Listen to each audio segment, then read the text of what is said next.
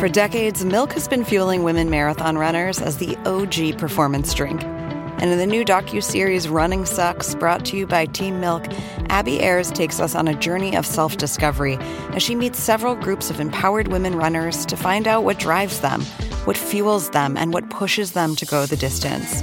And in the process, she learns that she too can be a distance runner. You can watch the series at runningsuckstheseries.com and register for the inaugural Every Woman's Marathon at everywomansmarathon.com. Hey, this is Scott Galloway, author, professor, entrepreneur, and most importantly, host of the Prop G podcast. We got a special series running on right now called The Future of Work, where I answer all your questions on surprise, the future of work.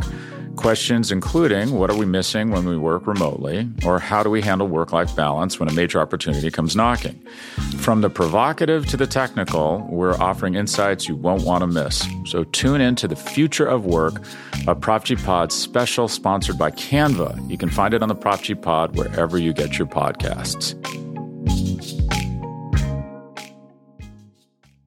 Hey, uh, before we get going, I want to tell you about a master's program in new arts journalism at the School of Art Institute of Chicago.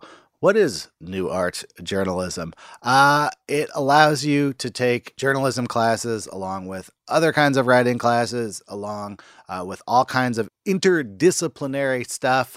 Uh, you learn to code, you learn Adobe, uh, you learn how to make websites, how to write for the web, how to pitch a story, and then make an immersive story with all kinds of multimedia episodes. You might even learn how to make a podcast like this uh, one right here. The application deadline is January 10th. That is coming up. January 10th. And before that, you've got to apply saic.edu slash longform. Get yourself a master's in New Arts Journalism at the School of Art Institute of Chicago. Thank you to them uh, for sponsoring this week's show. I also need to tell you about a new podcast. Eh, it's actually not that new, it's uh, been around just like the festival that it's based on. It's the Aspen Ideas to Go podcast. It features in depth conversations with all kinds of innovative thinkers who speak at the Aspen Ideas Festival. You can get a front row seat to talks from artists, scientists, business leaders, policymakers, and other really interesting people you might not have heard of. Uh, subscribe to the Aspen Ideas to Go podcast on whatever podcast app you're currently listening to this podcast on or go to aspenideas.org slash podcast. Thank you very much to Aspen Ideas to Go. Go subscribe. Let's do this show.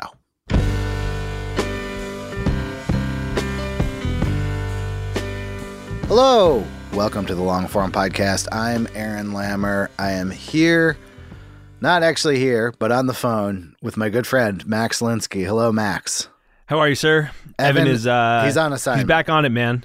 He's in an, uh, another undisclosed location reporting. Uh, I was at an undisclosed location this week interviewing Errol Morris for this very Heyo. podcast. Um, Errol Morris has a movie coming out uh, called American Dharma. It is uh, a bunch of conversations between him and Steve Bannon, uh, but it's more than that. It's it's kind of an essay about interviewing Steve Bannon, and it also has a lot of clips from old movies in it, and I highly recommend it.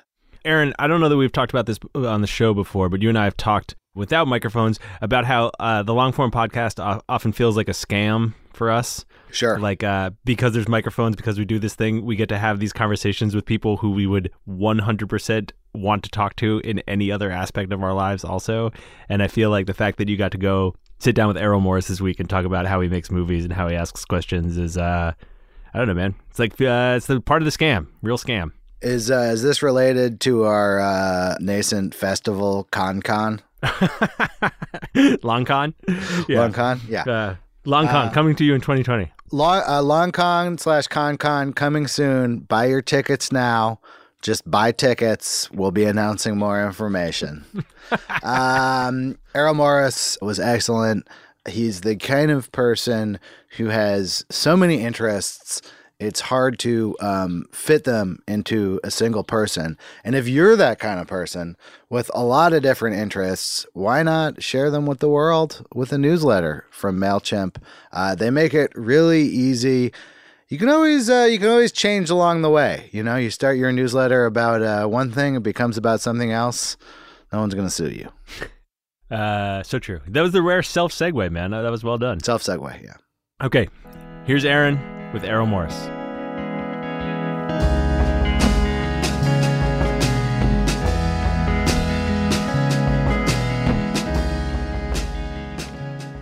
What were your first experiences with interviewing like? Like, what was the first time you set up mics and taped someone? Can I even remember?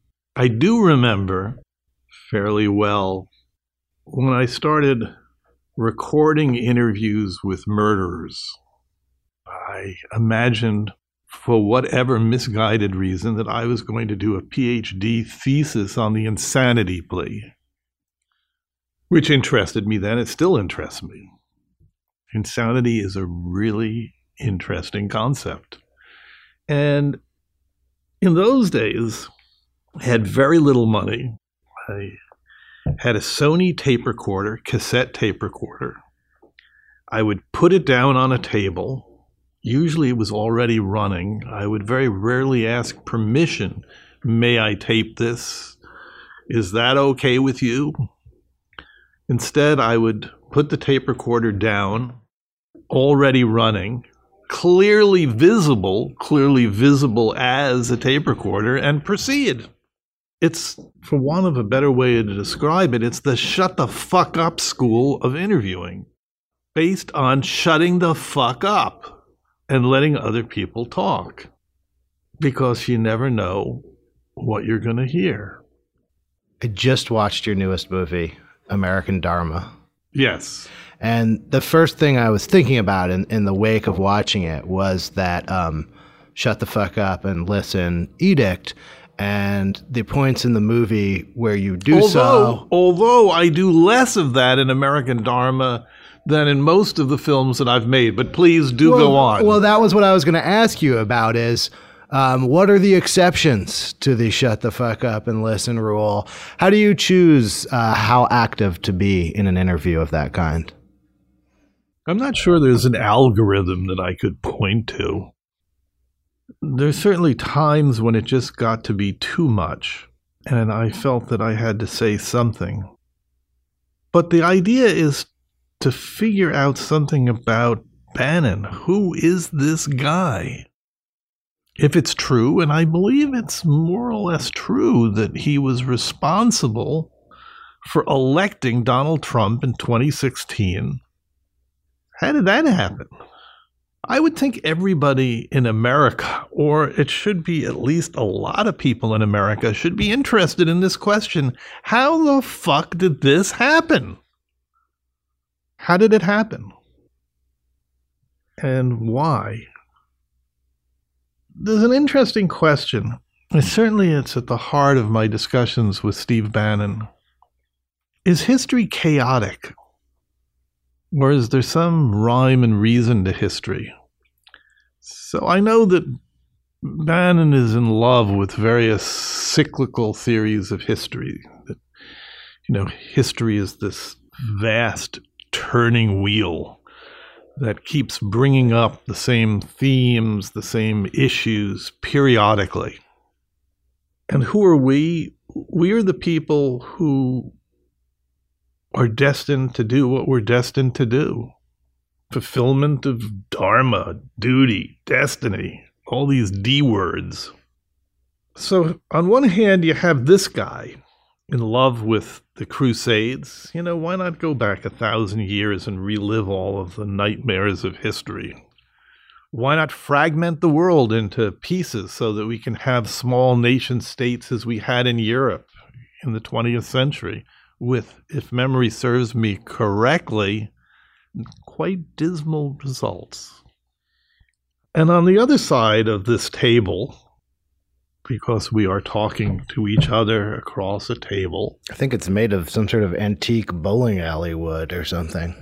Oh, I don't know about that. but on the other side of the table, you have me, who really sees history as chaotic, insane, unpredictable, a roulette ball bouncing around on a gaming table.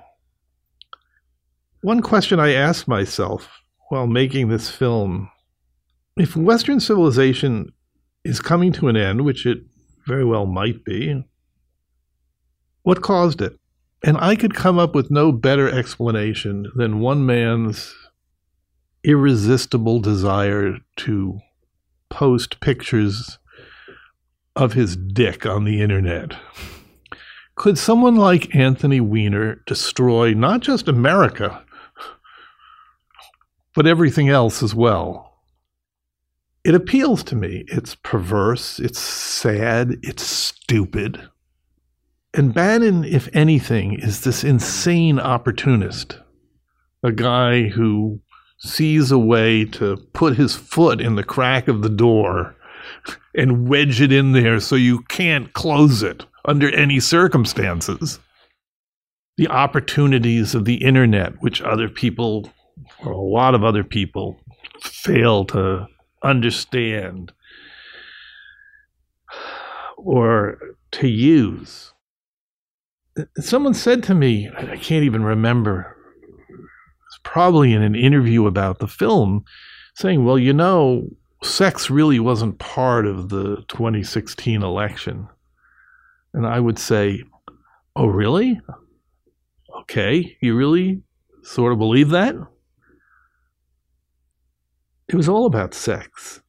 And it wasn't about glass ceiling sex.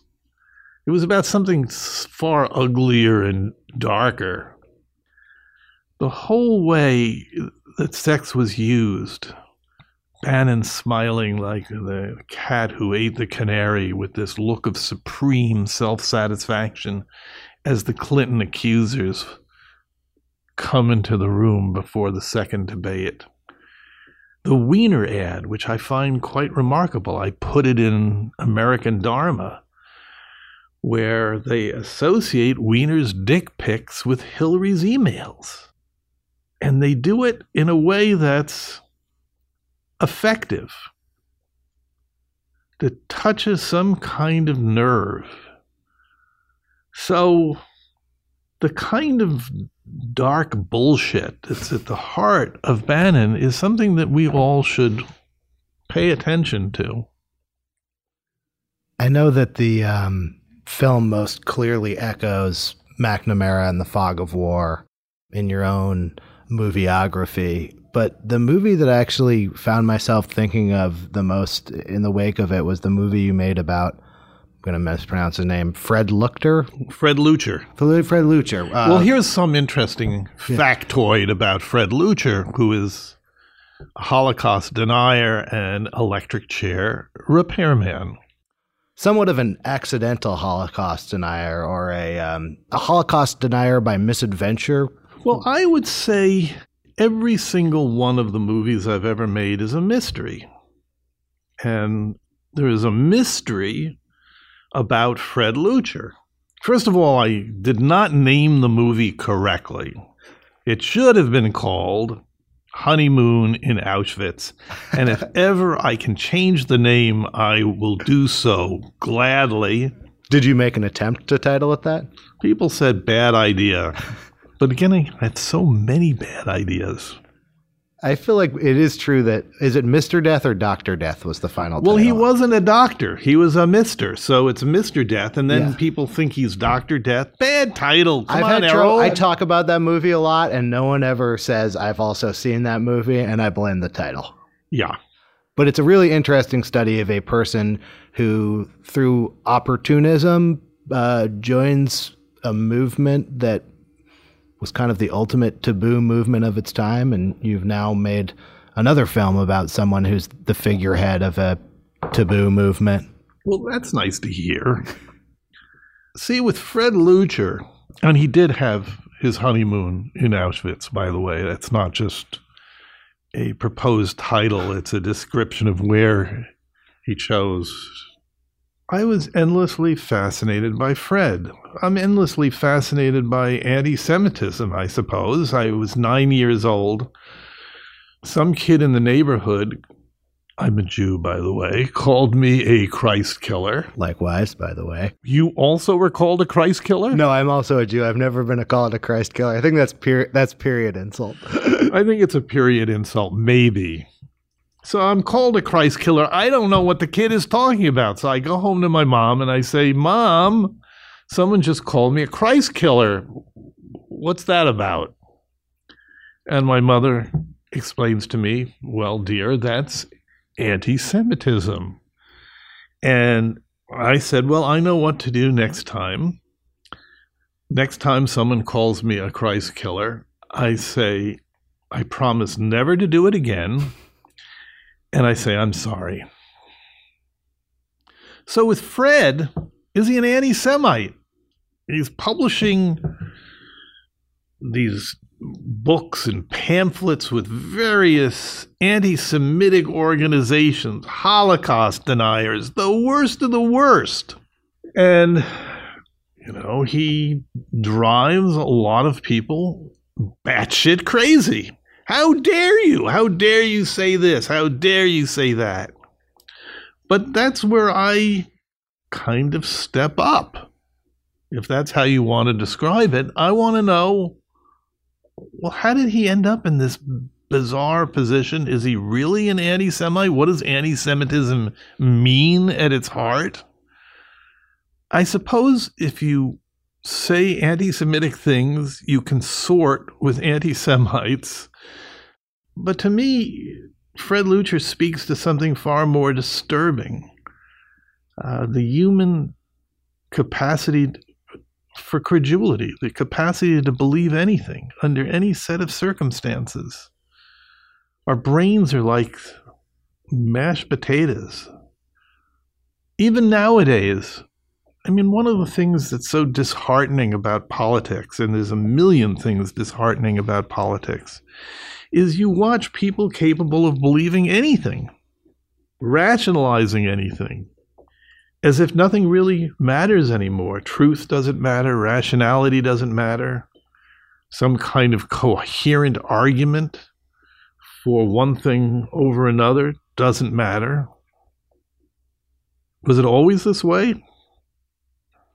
Well, we did go through most of history believing in religious mythologies that we find irrational. I think part of what for me feels the scariest about this, and you refer to being scared quite literally in American Dharma. This gives me fear. Is the feeling of I'm going? still scared. No, I'm still I'm still scared too. The feeling of going backwards. You know, if we had just come out of the cave and it was unsafe, but uh, you know, it was an improvement. Or at least we're sort of on the positive trajectory. Always as a kid, when I learned about the Holocaust as a young Jew, it's that feeling of uh, turning back towards barbarism, turning the bus of humanity around that is really scary. And I, and I think that American Dharma dramatizes that pretty effectively. Um, and I, I'm curious, like when you thought, okay, I'm going to tell the last story of the last two years since Trump has been president. How do you start telling that history, that history that is the necessary backstory to what you are interviewing Steve Bannon about? Well, there's a confusion right at the beginning that what we're talking about is an interview. I don't know what interviews are. Interviews can be a lot of things. Um, often, when people say, well, it's an interview, it's by way of saying, well, we all know what an interview is. Well, maybe we all know what an interview is. I don't know what an interview is. I'm quite unclear about what it is, but I am a little bit more clear about what I was trying to do in making this movie. And it wasn't just simply to interview Steve Bannon, although that was part of it. It was also to allow Steve Bannon to talk so that I could figure out some things about who he is and why he's doing what he's doing. And I think this pisses a lot of people off. Instead of deplatforming Bannon, it's allowing Bannon to speak. Why? Because I'm interested. so kill me. Sorry.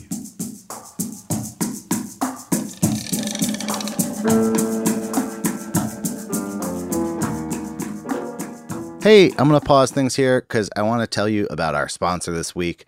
It's the Master's Program in New Arts Journalism at the School of the Art Institute of Chicago. So, what is a Master's in New Arts Journalism? It's an intensive two year program that prepares students to write far more than traditional art reviews. They learn how to use Adobe Suite, building a publication in InDesign, fundamentals of Photoshop, how to code in HTML and CSS, build websites.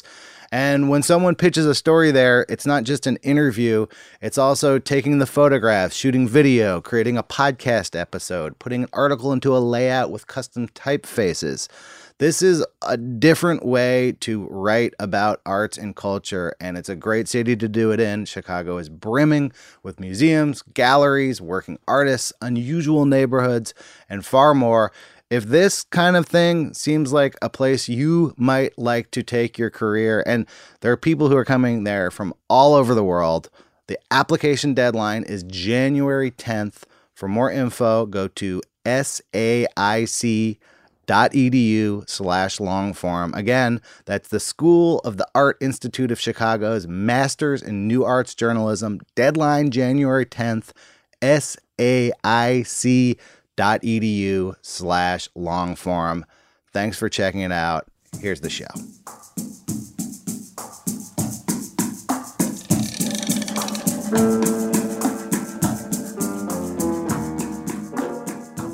Does a subject ever seem to you like it's too much trouble to be worth? Like knowing that you were going to get this reaction to Bannon and knowing that it was curious for you. I didn't know that it would be. Oh, you're, you've been surprised by it. Okay. I wouldn't say totally surprised. Yeah. But I would say, I mean, my usual response is that I knew it was going to be a shit storm. I didn't think it would be a shit hurricane. It's actually an essay much more than an interview. I think I'll stick with that. Why an essay? I'm always looking for a way in. With McNamara, it was a book that he had written about his experiences in the White House that had first person passages that I found really interesting and really compelling. For example, his description of this moment during the Cuban Missile Crisis, where Llewellyn Thompson tells President Kennedy to ignore one of the Khrushchev telegrams in the interest of avoiding atomic war and because he believes, based on his knowledge of Khrushchev, which is not inconsiderable, that Khrushchev had been misunderstood. With Rumsfeld, the way in was these endless yellow perils and snowflakes, the memoranda that he wrote compulsively, the thousands of memoranda that he wrote during his tenure as Secretary of Defense, during the Ford administration, and then during the Bush administration. Bannon, it was movies. The fact that he loved movies, the fact that he had directed, perhaps I've lost track, a dozen documentary films, that he had been a movie producer, that he, as a graduate of Harvard Business School, had been involved in buying and selling motion picture businesses. This, of course, is the man of the people, the populist. 12 O'Clock High, which is a film that he saw the week he went to Harvard Business School. They showed the entire class this movie. The movie's actually a disturbing movie. Uh, I've seen literally thousands of American movies. I'd never seen 12 O'Clock High. Now I've seen it many times. Gregory Peck's best performance, an extraordinary movie, and an extraordinarily disturbing movie. Because what's it about? It's about our attempt to win the war against Nazi Germany with air power and the fact that in order to win this war, you can't think about right or wrong. You can't think about your own life. You can't think about anything except winning, winning at all cost. A kind of nihilistic, deeply nihilistic film. Bannon loves it. And I believe it becomes kind of the zeitgeist of 2016. Except this time, in 2016, instead of a war against fascism, how ironic, it's a war to promote fascism in America. Most of the fascist tropes reimagined without much nuance at all. The familiar stuff beat up on foreigners, start blaming people, balkanizing or re balkanizing the world. And then I guess maybe you take it over.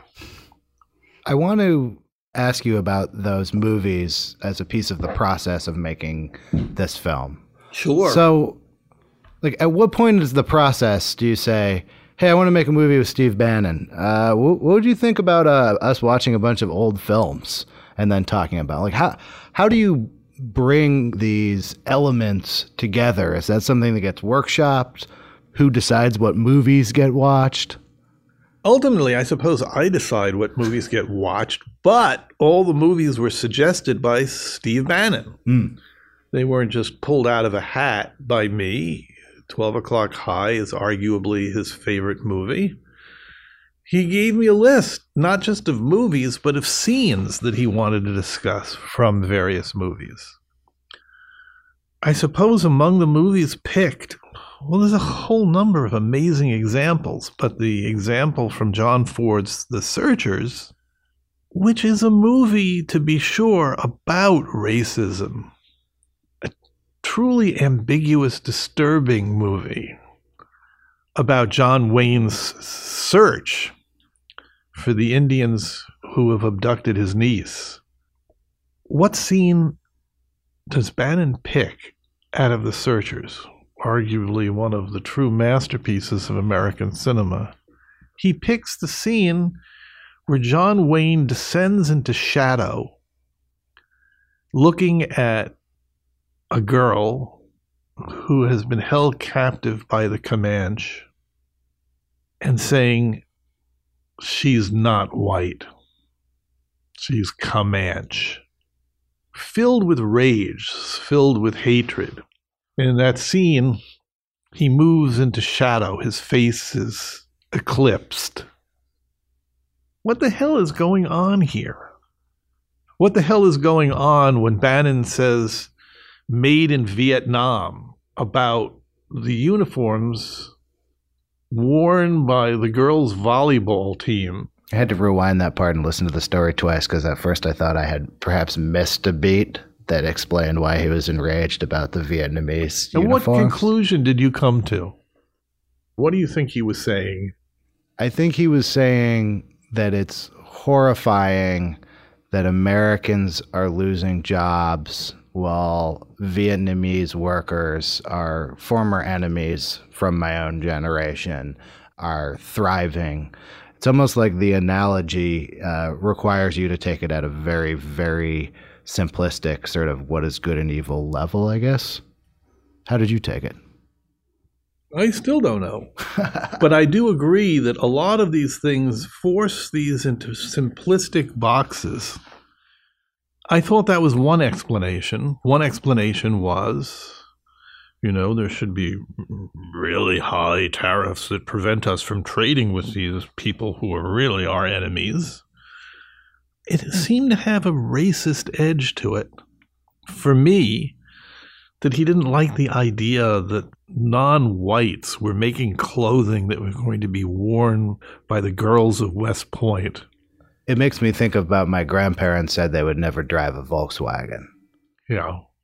They refused to patronize German businesses Well, for their whole lifetime. My mother would never buy a Ford For similar reasons because Henry Ford supposedly paid for the protocols of the elders of Zion and was a known rabid anti Semite. So I don't know exactly what he meant. I thought it was it was something that I had to listen to several times. You're not the only one. to try to figure out what the hell's going on here. Is it just xenophobia? I think yes. If I were to do the pie graph, some piece of the pie is xenophobia. Is it racist? I would say yes. I would say part of the piece of the pie is racist. Is it against global trade? Yeah, that goes into the hopper as well. Again, re balkanize the world, set everybody against everybody else. I thought about climate change, for example. Say climate change was a hoax, which it isn't, but say it was. Would it be so bad if all the countries of the world worked together towards some common end that just might save the planet or just might benefit humanity? Would that be such a bad thing? For these people, yes. Yeah, party of Davos, globalization, hack it all up, splinter it all up. Instead of creating any kind of global unity, Go back to the 12th or the 11th centuries. I find it so frightening and so appalling. I mean, I don't know what's best for the world. Who the hell am I anyway? But I do know that that this stuff is not good. It's scary and people should be dealing with it. This is not a time to pretend that this stuff didn't happen. I mean, one of the fantasies on the left is that Trump's election was just conspiracy. I would say that we have to look at it and try to understand it so that it doesn't happen again, or it will. In some form or another, it will. When you take a moment like the Vietnam moment, and I think your films consistently deliver moments like that that it feels like it's sort of happening in real time. You don't, I don't think, know that Steve Bannon is going to give this Vietnam analogy. Not at all. In fact, all the people with him, his producer, you're getting some like a cut the tape off kind of thing. No, no, no, no, no, no, not at all. They s- were moved by it and surprised. Oh, I've never heard that story before. As an interviewer, when you're thinking on your feet and you get served up uh, a volleyball of that uh, sort? Like, where are you thinking I want to go with this? Knowing that it might take you a whole day or a whole year to unpack all the ideas in retrospect. What do you do in real time in the interview after a moment like I that? listen. Yeah. There's a lot of stuff that has made me think and has continued to make me think in the movie. I mean, there are really destructive elements in politics. Maybe people have gotten so tired with everything that all they can possibly think of is destroying everything. And if we've come to that point, that's a really frightening and sad point in the world at large and in America in particular. I do believe that the anger towards the movie and towards me is just based on a kind of hopelessness that a lot of people feel. That we've just been plunged into darkness and there doesn't seem to be any clear way out. Do you take it personally, that criticism? Does it matter to you what people think about you? I think you should take everything personally. So, yes, Yes, it does. Because you you make movies about people who are McNamara, uh, Bannon, who professionally are hated, people who are willing to just take a huge amount of uh, the American population, thinking that they are. I believe Lucifer incarnate is uh, brought up once in the movie. People who are very willing to be unpopular. And I find, as a, an interviewer myself, one of my great shortcomings is my desire to be liked.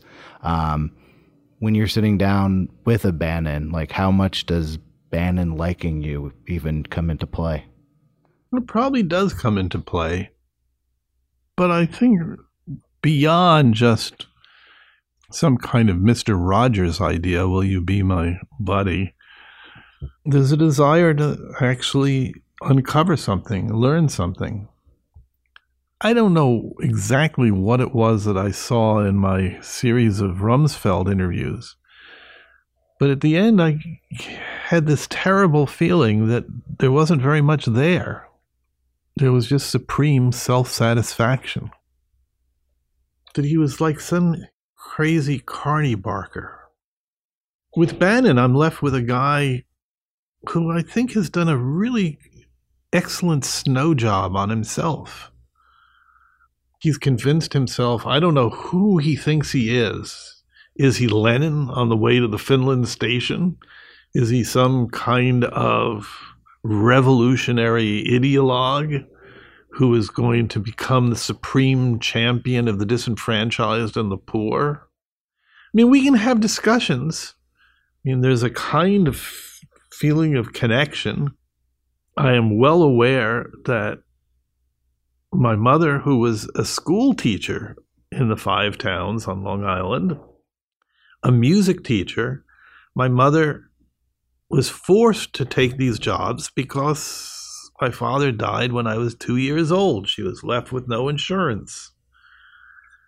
And yet she raised a family. She supported a fair number of people on a school teacher's salary. Could she have done that today? I don't know. I don't think so.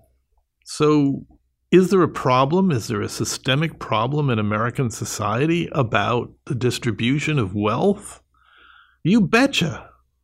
Are we doing anything to ameliorate it, to change it? Anything to benefit the working peoples of America? I would say preciously little. I do ask him, you really think that these tax proposals coming out of the Trump administration benefit anything but the wealthy? There's a kind of delusional, crazy ass element in all of this that evidently people respond to. I don't know for how long, but they respond to it. And I think it's just because there's a level of anger that has just peaked into the red zone, the horrible danger area where there may not be any going back. I don't know.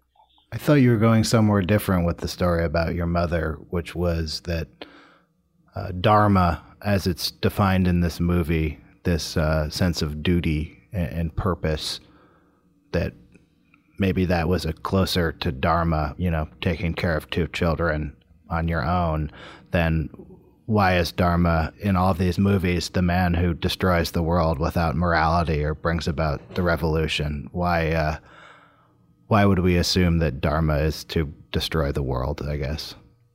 I guess because when I think about my mom, and I do think about my mom all the time, I would say there's something different than Dharma, which I would call courage. Did my mom act the way she did out of duty? Maybe. She was an uncommonly moral and decent person. She felt very strongly that's what she had to do. She loved her children and was dedicated to bringing them up and educating them. Dharma? I don't know. Maybe I come from a different kind of tradition. this isn't all destiny. There is no destiny in in history. There's caprice, there's inadvertence, there's insanity, there's confusion. Also, I was really disturbed by the destiny dharma talk, the D talk, duty, destiny, dharma, whatever, because I felt one size fits all. You can use it to justify anything. You know, why did X happen? Why did Y happen? Well, it was destined to happen. It's like predicting a revolution is going to happen sometime in this country. Not only could that revolution be anything, in retrospect, we could say that every generation in this country has experienced a revolution. I mean, it is a question. Is America capable of reforming itself? Our politics is just crazy. The fact that we have all of these principles embedded in our Constitution from 200 plus years ago. Does the Electoral College make sense? Does a lot of things make sense anymore? We're going through so many changes in everything, in the way that information is conveyed to the public. I mean, it's a different world now than it was 20, 30 years ago. And what happens next, I don't know. Does making films make sense now? That's a good question that I have no answer for. I mean, I don't make films because it makes sense to make them. Probably, if I thought carefully whether they made sense, I would stop immediately. I make them because I f- have a need to do it. I have a need to think about stuff. Writing and filmmaking for me is a form of thinking. It's an opportunity to think about something. And I enjoy it. I really, in fact, enjoy it. I don't know what I would do without filmmaking. I remember when I first saw uh, Thin Blue Line, and someone said to me, um, "Oh yeah, like in that part there was a recreation." And I was like, "What? There was recreations in that movie?" I have like a very strong ability to just suspend disbelief in almost anything I'm watching, and I feel like your use. I have a strong ability to suspend belief in almost anything There, there you go. but go on. Um, well, I was thinking about all of the devices you've used, all of the essayistic tools that have been in different ones of your films.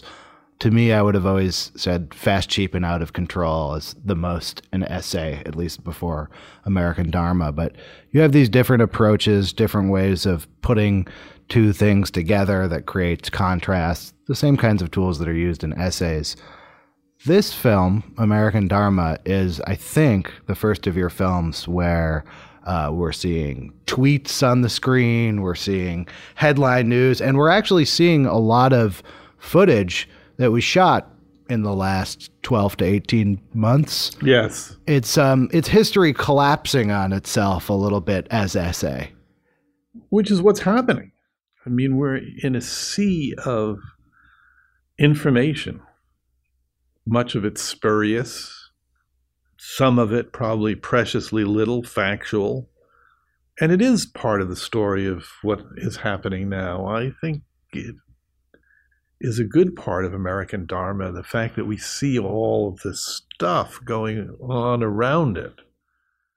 Was that like a negotiation among producers? Like how do you define that visual style and say there's going to be tweets on the screen, we're doing it?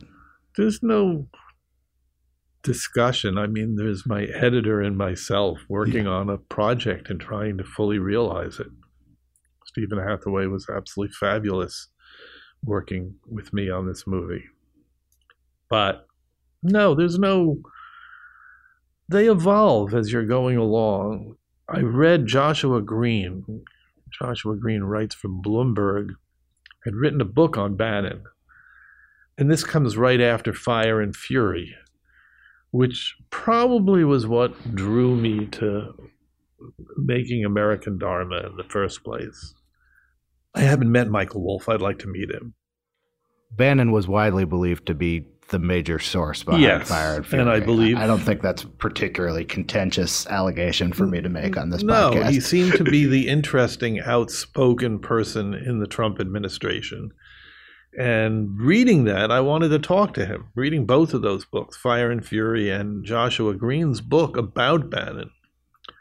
And I believe it was in Joshua Green's book that I first read that 12 O'Clock High was his favorite movie. And it just seemed a way in. Let's create a movie where we're inside of Bannon's head. People seem so puzzled. It's like they've never seen an Errol Morris film before. They seem so puzzled that I would put Bannon in this Quonset hut from 12 o'clock. And it's clear that the two are running parallel in some kind of crazy way. It's a fantastic clock on the wall of the Quonset hut. I love think you could clock. sell replicas of that clock. I, I'm in for one of those clocks if you start Aw. selling them. Yeah, and the cut from the clock in the movie to the clock in the set is one of my more satisfying cuts. So, did you have that clock fabricated? Sorry, I have to ask because I looked online and was trying to find the clock. How do you get that clock? You have really a great production designer Adam Stockhausen is absolutely fabulous. He's Wes Anderson's production designer, among other things. It's a, that's a strong resume beat. Yeah, he does. It's Spielberg, Wes Anderson, blah blah blah blah blah, and also he's an uncommonly, commonly good guy. But yeah, finding all of the props and the details for that, it was really beautifully realized. I was reading Mark Singer's New Yorker profile of you. You you got an There are two incredible. of there are two of There's them. two. This is the one that's when right after Thin Blue Line is coming out. Yes, this is the first one. You're probably 42 in the story, maybe Something like that. like that. Um, I think that profile has actually uh, aged uh, very well. But one of the things I was struck by in rereading it was how hard it was to see your movies um, during the whole first part of your career, where you know there's a few prints circulating. Yep. It's like if you went to the Roger Ebert Film Festival, maybe you Yep. caught it. Um, and now you have the situation with American Dharma, where I could read 500 takes on this movie by people who haven't yet seen the movie. And then when the movie is fully out, it will be accessible for five bucks or probably for free, depending on what subscriptions you have. Like, tell me about that evolution for someone who's making art to go from like a four digit audience to the massive audience, but in, in a backwards way. four digit audience seems too kind. Um, it's strange. It's strange that all of my films have gotten theatrical distribution. It's not clear how many people have actually seen any of them. But documentary was kind of unseen and unheard for the longest period of time. The line I always reference comes from Conan the Barbarian. It's one of John Milius's best lines. Used to be just another snake cult. Now you see it everywhere. It has become virtually ubiquitous, and because of all of these streaming services, endlessly available. It's very, very, very, very different. When I made Gates of Heaven, it wasn't clear that anyone would distribute it. Dan Talbot at New Yorker Films kindly decided that he would. It was accepted at the New York Film Festival, which was kind of amazing. But there was a newspaper strike.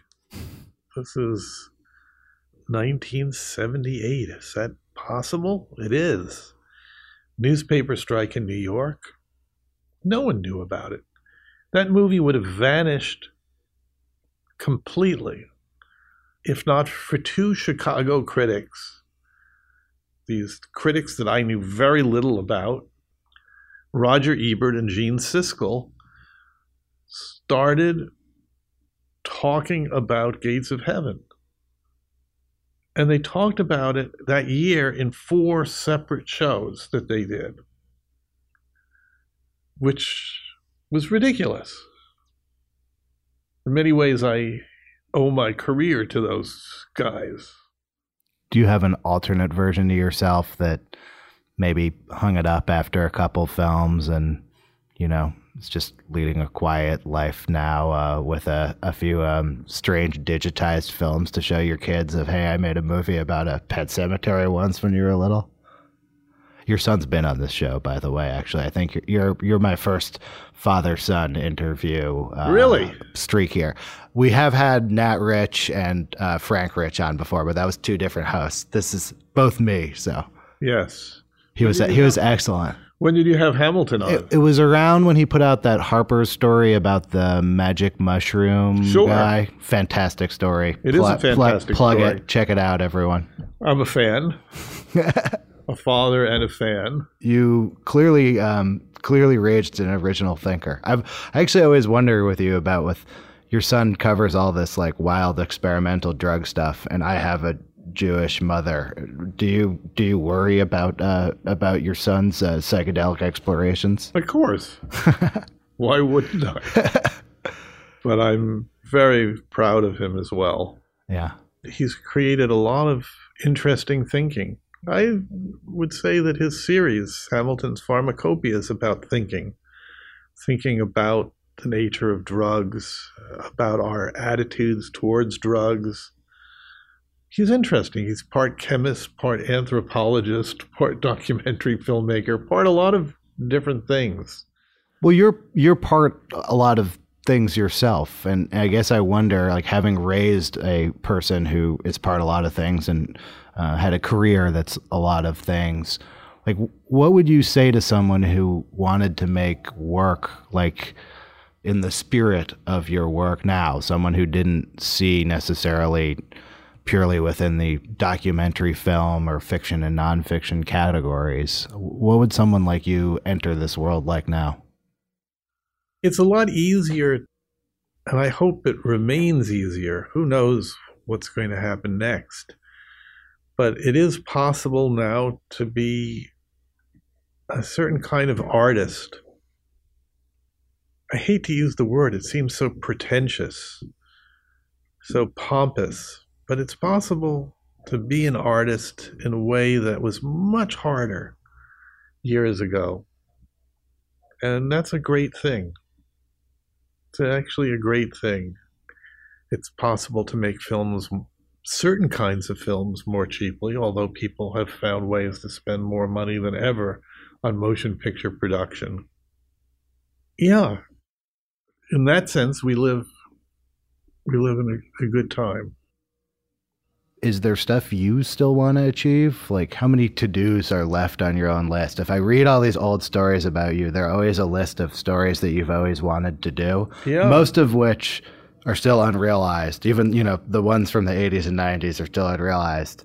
What's still left out there for you, and, and what are your ambitions for the? All the those stories are still left, and there are more. There are more unfinished projects all the time.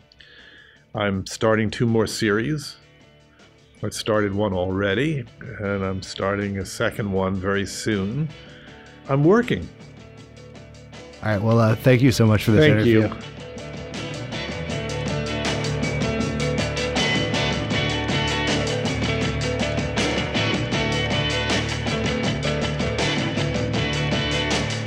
Hey, thanks for listening to the Long Form Podcast. Thanks to Errol Morris for doing the Long Form Podcast. Thanks to the people who work with Errol Morris for helping set this up. Thank you to our editor, Janelle Pfeiffer, my co host, Max Linsky and Evan Ratliff, our intern, Marina Clementi. Oh, thank you so much to the people who make this show possible MailChimp and Pitt Writers. I want to say something about Pitt Writers. Max and I just got off a flight coming back from Pittsburgh. Last night, we taped a very special live long form podcast at the writing program at the University of Pittsburgh. It was a great event. I really look forward to coming out. I'm not going to spoil who the guest was, but it's a really good episode. Uh, should be out in the next few weeks. See you then.